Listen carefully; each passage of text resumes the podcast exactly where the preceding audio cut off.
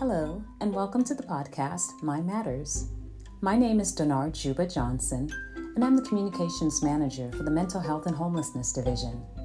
This podcast is part of the Mind Matters Behavioral Health Initiative led by Orange County Government. Our goal in this series is to provide accurate, relevant, and helpful information about mental health concerns, and to also share some strategies that you and your family can use to manage these challenges.